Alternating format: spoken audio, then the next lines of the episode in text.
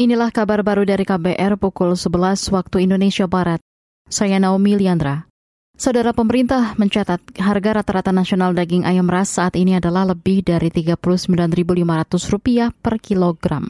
Menurut Wakil Satgas Pangan Polri, Syamsul Arifin, harga itu lebih tinggi 8 persen dari harga acuan pembelian dan penjualan hak pemerintah yakni Rp36.700 per kilogram. Kami mencatat dan menganalisis bahwa ada beberapa faktor juga yang mempengaruhi kenaikan komoditas daging ayam ras ini, di antaranya adalah biaya produksi di tingkat peternak. terkait dengan DO chicken, DOC, atau bibit ayam ras ini, eh, terjadi fluktuasi terkait bahan baku dan biaya transportasinya. Wakil Satgas Pangan Polri, Syamsul Arifin, menambahkan naiknya harga daging ayam ras akibat masih tingginya harga pakan ternak. Sementara itu, Badan Pusat Statistik BPS mengungkapkan harga daging ayam pada pekan pertama bulan ini juga masih mengalami kenaikan. Bahkan kenaikan harganya terjadi di 120-an kabupaten kota se-Indonesia. Pemerintah Kota Solo, Jawa Tengah intensifkan patroli keamanan untuk jaminan keamanan penyelenggaraan kegiatan pariwisata. Alasannya untuk mengantisipasi ancaman tindak kriminal selama penyelenggaraan event tersebut. Selengkapnya bersama jurnalis KBR Yuda Satriawan langsung dari Solo, Jawa Tengah. Pemerintah Kota Solo akan mengintensifkan patroli keamanan saat menggelar event wisata. Wakil Wali Kota Solo Teguh Prakosa mengatakan sering ditemukan laporan masyarakat terjadi kasus pencopetan, parkir liar maupun tindak kriminal lainnya yang terjadi saat masyarakat berjubel menonton event wisata. Bahkan Teguh menegaskan Pemkot akan memberikan efek jerah bagi para pelaku kriminal tersebut. Kewaspadaan, karena di tiap satu keramaian mesti ada yang memanfaatkan.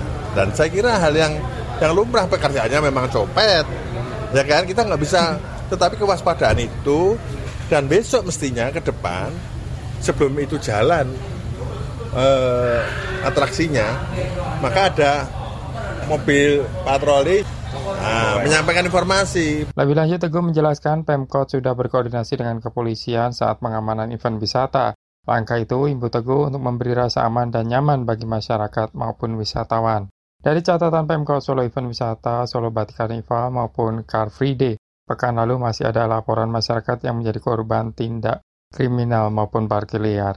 Bahkan polisi dan Satpol Pamong Praja meringkus sejumlah pencopet yang nakal atau nekat beroperasi di depan Komplek Balai Kota Solo saat event wisata Solo Batik Carnival digelar. Dari Solo, Jawa Tengah, Yuda Satirawan, KBR.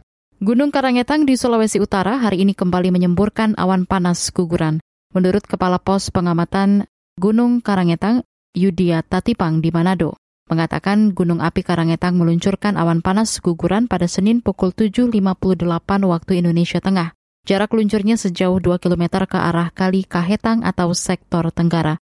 Guna menghindari dampak awan panas, guguran Gunung Karangetang warga Dusun Solo, Kelurahan Tarunane, Kabupaten Kepulauan Siau, Taguladang, Biaro, Sitaro, diungsikan.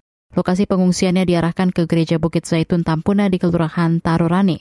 Bulan lalu Gunung Api Karangetang juga meluncurkan awan panas dan lava. Sebelumnya pula, Pusat Vulkanologi dan Mitigasi Bencana Geologi juga sudah menaikkan status aktivitas Gunung Karangetang dari waspada menjadi siaga pada Mei lalu. Demikian kabar baru KBR, saya Naomi Liandra.